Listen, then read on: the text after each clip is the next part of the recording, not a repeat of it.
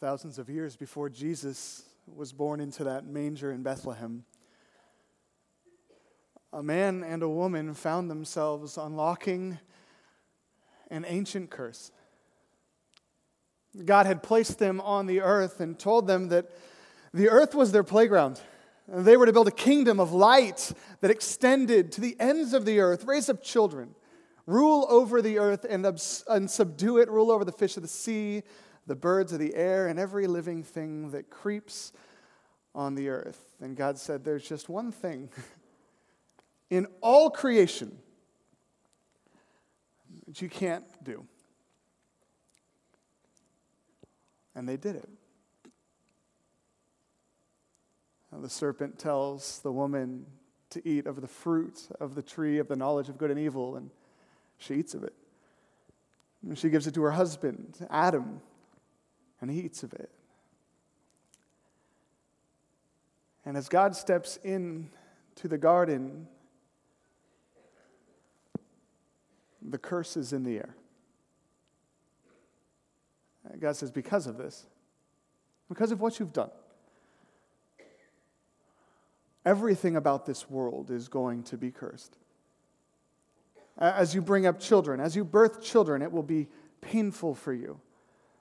As you extend this rule over the earth, it will be painful for you. Everything you put your hand to do will war against you. Their relationship with God was broken. Their relationship with each other was instantly broken. The relationship they had with the world was broken. Even their relationship with the devil was broken in a new way because the curse stepped into this world.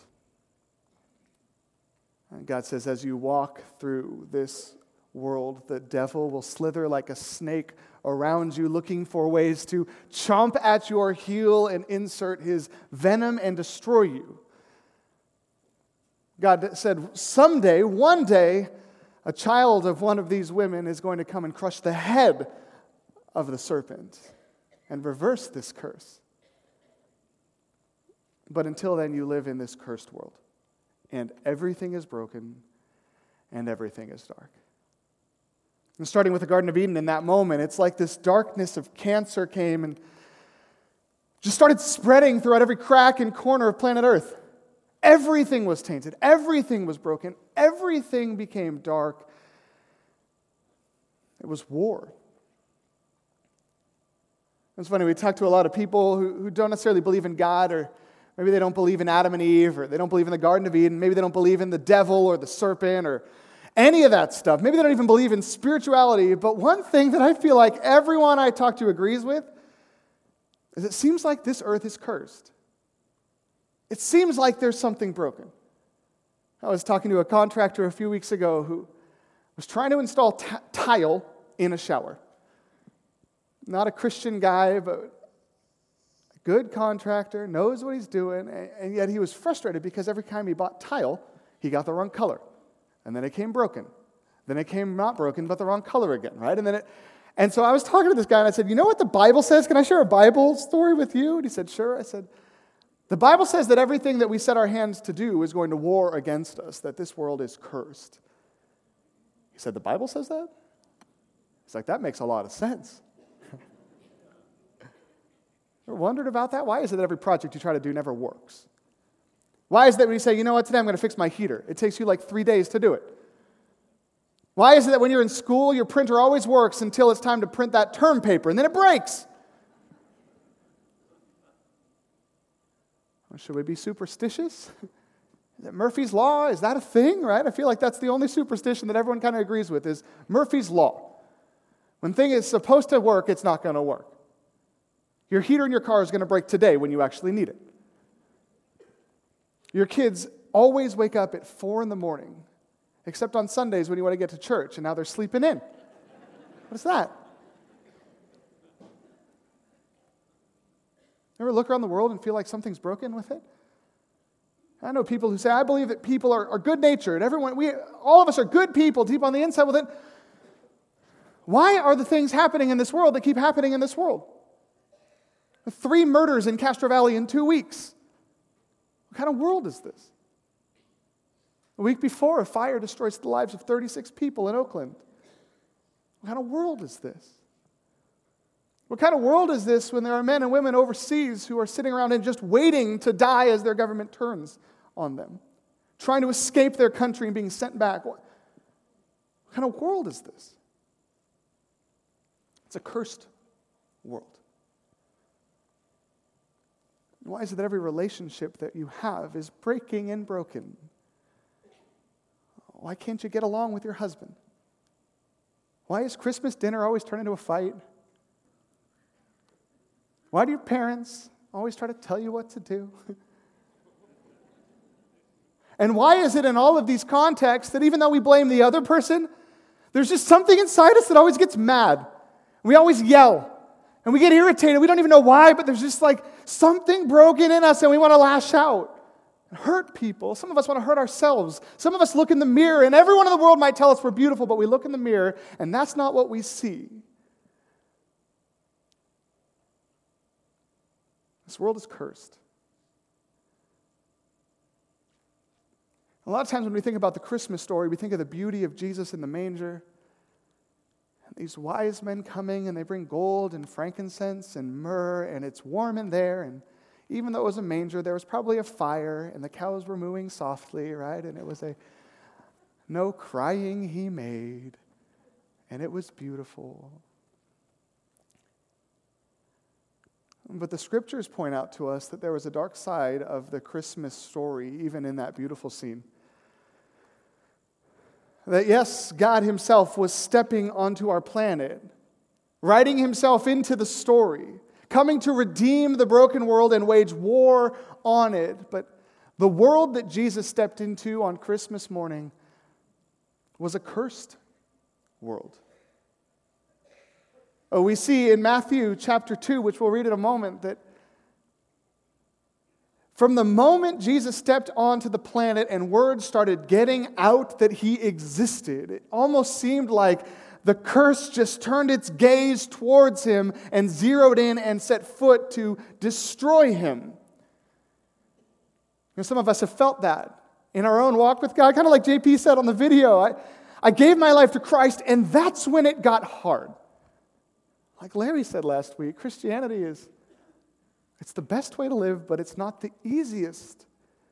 And sure, the curse affects everyone equally in a sense. All of us have the world warring against us, whether you're a Christian or not. And yet, for those of us who follow Christ, there is a spiritual aspect of that curse. There is this warfare piece. There is this enemy. There is this devil trying to destroy the work of God. And so, when God steps into the world in Jesus, or into the world through you as you start to follow him, it's like the curse turns to you and says, You're going down. This morning, as we read together Matthew chapter 2,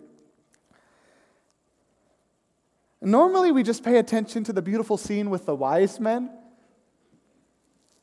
But I would love for us to pay attention to Herod and the religious leaders. Now, this is a story where it kind of seems like Herod is this nice guy. You know, he says, Hey, when you find Jesus, tell me where he is so I can worship him too. But as we keep reading and we see what Herod turns into, we realize that when he is looking for Jesus, he's trying to get Jesus' coordinates so that he can destroy him, not so that he can worship him. And I want us to look this morning as we prepare for the beauty of Christmas next Sunday. I just get a glimpse at the darkness that Jesus was stepping into to rescue.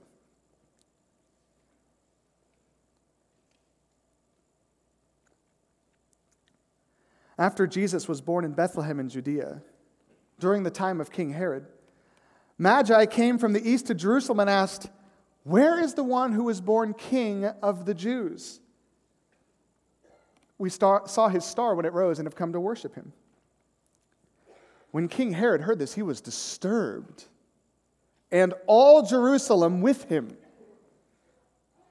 When he had called together all the people's chief priests and the teachers of the law, he asked them where the Messiah was to be born. In Bethlehem, in Judea, they replied, for this is what the prophet has written.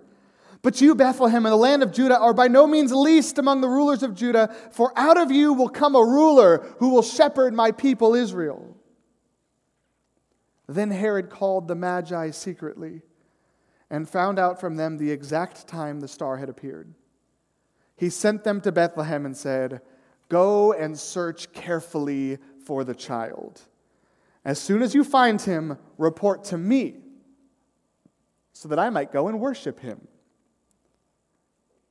After they had heard the king, they went on their way, and the star they had seen when it rose went ahead of them until it stopped over the place where the child was. When they saw the star, they were overjoyed. On coming to the house, they saw the child with his mother Mary, and they bowed down and worshiped him. They opened up their treasures and presented with him, him gifts of gold, frankincense, and myrrh. And having been warned in a dream not to go back to Herod, they returned to their country by another route. When they had gone, an angel of the Lord appeared to Joseph in a dream. Get up, he said, take the child and his mother and escape to Egypt. Stay there until I tell you, for Herod is going to search for this child and kill him. So he got up, took the child and his mother during the night, and left for Egypt, where he stayed until the death of Herod.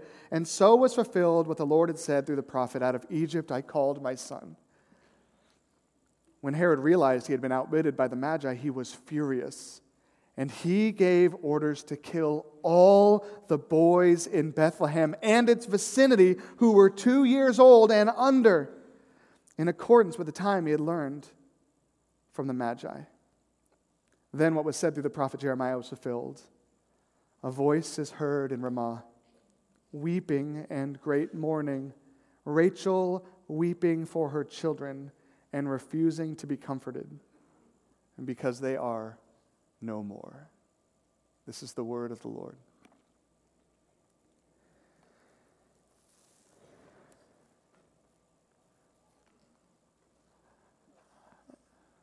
A few months ago, Mark and I went to Africa and got to catch a glimpse of what the curse looks like when God starts working in an unbelievable way. And we've talked a lot in home builders and in here about the unbelievable work of God. And here, what we don't talk about a lot is the oppression, the spiritual warfare, the darkness that happens in a place where God is breaking forth and working. These churches that we would visit, they'd have these deliverance meetings every week where people would come and they were demon possessed and they were these terrible illnesses and pains, and these demons are getting cast out of these people. And it, unbelievably obscene, the types of things that they're seeing weekly in these churches. Mark and I at one point went up into this village in, in northern Sierra Leone, where they said is a, a dangerous place because there's, uh, there are some forces from the, from the north, the Muslim community, that were coming down and trying to push down the work of God. And, and so as we went into this city, it was this amazing celebration of what God was doing. People were rejoicing, they were praising, they were celebrating the fact that we came, right? We're like, we're just us, right? But they're celebrating and and during this big party and worship and, and whole beautiful ceremony, I noticed on the outskirts of the crowd, there are some men standing out there and they're just leering at the group. And I, I don't know how to describe the way that they were presenting themselves there. I just felt like there's something going on with those guys out there. Why are they watching us and why are they watching us in this way? Right? They were standing next to these motorbikes, that were kind of idling and and just watching and listening to every word that was happening. And so Mark, Tyler, gets up to, to speak. He says, Can I share a word of encouragement from the scriptures with these folks? And, and the leader that was with us said, Hey, you're welcome to. They would love that, but you need to be very careful in this place because there's a lot of radicals that live here who are trying to take down the work of God. And in that moment, I thought about the guy with the motorbike in the back looking to report something about what we were saying and what we were doing and what God was doing. And realize that behind all these celebrations and worship, these people live in this fear that if you step out of line, if you say the wrong thing, if you praise Jesus too loudly or in the wrong way, there are people who will want to kill you for that. We heard stories of people who are just praising God because their lives have been transformed. And we say, Well, tell us about your family. And their faces drop. I said, I haven't seen my family since the day I became a Christian. My village kicked me out. My village tried to stone me. My village told me to never come back.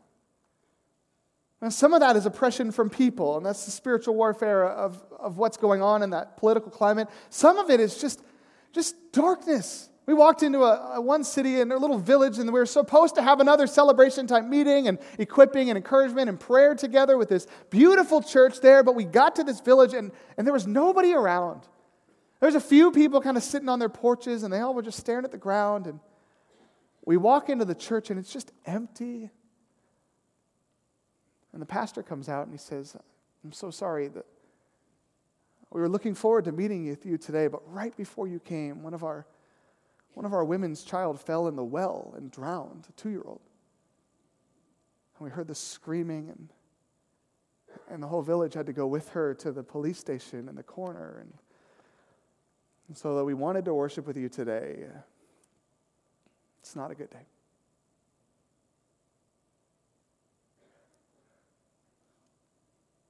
Wherever God is at work, the curse is trying to push it back. Can we see that in the story? Uh, this beautiful baby, God in the flesh is born in the manger.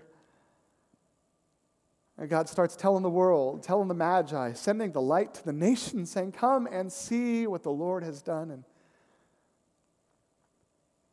and the political leaders and the religious leaders catch wind of what God is doing, it's like evil overtakes them.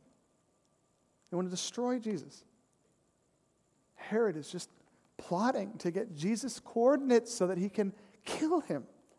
The religious leader says all Jerusalem with him was disturbed at this report of the Messiah that had been born. Where light emerges, darkness tries to Stomp it out. Some of us in this room have, have realized that. Right? You try to follow Christ, and it seems like life gets harder. And so, honestly, for a lot of us, the way we've decided to navigate our Christian life is to be religious enough to get to heaven, but not on fire for Jesus enough to get a target put on our back. Because we know if we start sharing the gospel, if we start inviting our coworkers to church or telling them about Jesus, if we start making some big changes, if we start spreading the news and making some noise about what God has done in us, all eyes are going to turn on us. And so sometimes the dance of Christianity, unfortunately, in a country like ours, is how Christian do I have to be to be good with God without making the enemy notice. And some of us have made that decision even consciously because of the pain and the darkness that we've experienced as we came out as believers, the threats that our families have made, the experiences we've had at work or at church, even, or anywhere as we start to explain what God has done. It's just too hard. And so we we're living as these like undercover Christians. Like some of you, your family don't even know you're here today. You said you were going to Safeway or something.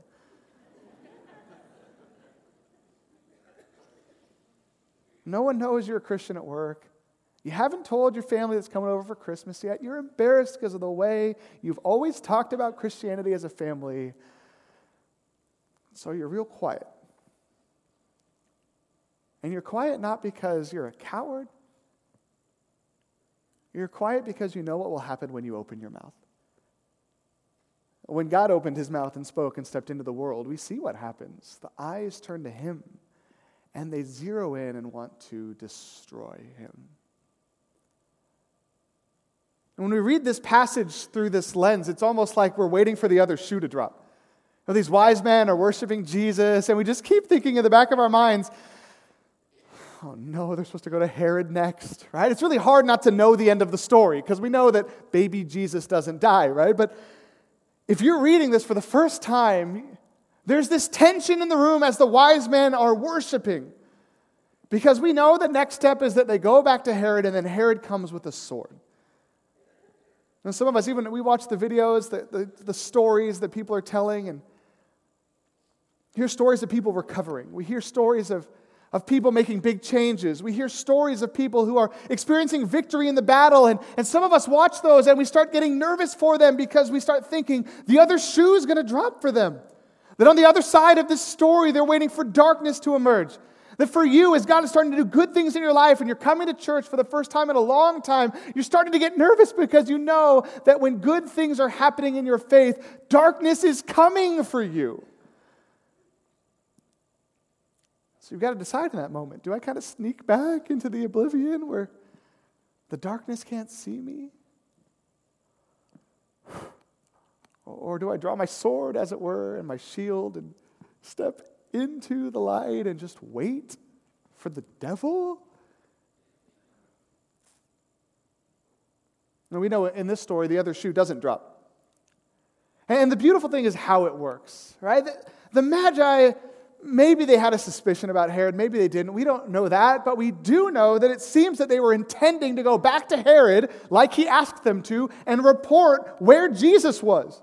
So the, the Magi worship Jesus, they bring him these gifts, and apparently go to bed in Bethlehem. And God shows up in a dream and says, Hey, just so you know, Herod wants to kill Jesus. Don't go back to the palace. It's Like, Thank you, God. A good tip, right? And then God shows up to Joseph in a dream and says, Joseph, Herod wants to kill your baby. Run out of the country. Like, he's not going to be stopped. Get out of the country. This baby needs to be safe. And so Joseph and Mary take the baby and get out of the country. They flee to Egypt. And we get a little bit of an encouragement in this to see that when darkness is closing in on us, the God that we worship, the God who has brought us into the light, the God that we are following now, he's smarter than the darkness. He's bigger than the darkness. Like Herod's thinking he's having all these little private conversations and it's all sinister, right? God hears the private conversations of sinister people. Right? God knows what Herod's thinking. God knows what Herod's saying. Right? God knows what your family is saying about you now that you told me you're a Christian. God knows all these things. He sits above this earth and he can see everything. He is everywhere. He knows all the information. And so when it comes to saving baby Jesus, God keeps the baby one step ahead of the darkness. And so we can find some encouragement in that. Darkness is coming in on you, listen to God. He can keep you a step ahead of it. And a lot of times we think of Christianity as like this list of rules to follow. That's not what it is. When we think about how the New Testament authors describe the Christian life, it's a life where you're just following God, kind of like the, the Magi did and like Herod did, listening to the voice of God and following. But Jesus says, Abide in me, cling to me, right? Wherever I'm going, just stay with me, trust me. You can't see this world, I can. Or the Apostle Paul says, If you want to battle the darkness, walk by the Spirit. Right? Don't just go into this say, I'm going to beat this. Walk by the Spirit. Listen to the voice of God in your life as the scriptures speak to you, as God directs you. Listen to his voice because he's in the command center above everything. He knows what's going down on this planet, and he can keep you a step ahead if you listen. So that's encouraging, right? Darkness is coming in, but you can listen to God and He'll keep you moving forward. Kind of feels like the religious life is like playing Pac Man. You ever played Pac Man? It's like you're trying to gobble up all these little things, but the ghosts are after you, right? And you're like, and God's at the joystick and He's keeping you like, what, what, what, right? And you don't know how the ghosts are going to turn, but God does, right? And so they go out one side and come out the other side. You're like, whoa, whoa, whoa, right? That's what I feel like when I listen to Joseph's stories. He's just staying one step ahead of these ghosts that are all trying to come in and kill him, and it's always like, woo, woo, woo, and he's staying alive, right? and in a sense, there's some beauty in knowing that God is above all things and God can control the Pac Man joystick of our lives and keep us one step ahead of the inky, binky, plink, whatever those ghosts are called, and, and Sue. Uh, you need your Pac Man knowledge to go up a notch here. But on the other hand, even as we read this story, the darkness is still here. Right? When Jesus escapes to Egypt, Herod doesn't know. Herod just knows the, the Magi didn't come back, and now he's mad. And, and when someone who's controlled by the power of darkness is mad, it's not good for the planet. Herod gets furious. He says, You know what? If you're not going to tell me which baby is Jesus, I'm going to kill them all. As some scholars read this passage and say, oh, Jesus must have been two years old because he killed the babies two years and under. I don't see that here. I feel like if there's a tyrant who wants to kill everyone and make an example, he's rounding up. How, old, how long ago did you see the star? A year, three months, two days, whatever, right? we're going to kill every baby that could be identified as that one. Kill all the baby boys, all of them, right? Not just in Bethlehem, in the surrounding cities. Let's set up a perimeter of where that baby could have gone in geography and age, and let's slaughter them all. Sends his armies, rips two year olds, one year olds, newborns crying out of their mother's arms, and slices him to death, spears him with a sword.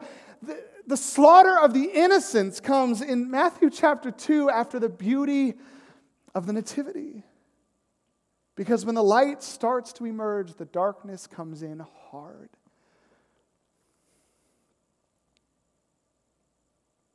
Herod didn't stop. The religious leaders didn't stop.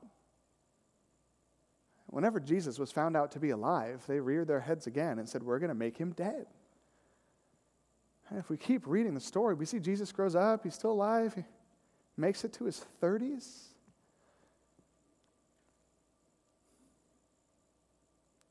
And then the political and the religious leaders, Rome and Israel, and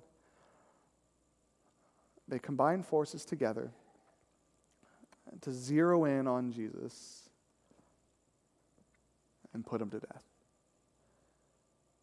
It's like that ancient serpent finally gets him in a corner, sticks his teeth in his heel, pumps out the venom, and holds tight till he dies. The darkness wants to extinguish the light. In Genesis 3, that ancient curse that God brings out, he foresees that moment. He says, Satan, you are going to strike his heel. But he is going to crush your head. Jesus lays dead in the tomb for three nights, three days. And on Easter Sunday, he gets up, steps on the little snake, and light just emerges from that resurrection tomb.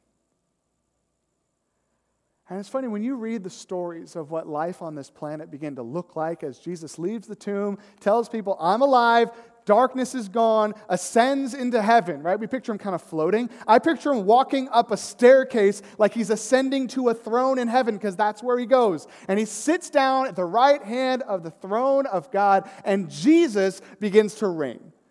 And as Jesus begins to reign from heaven, it seems like the light is coming out from that place and moving into every arena of society and extinguishing the darkness.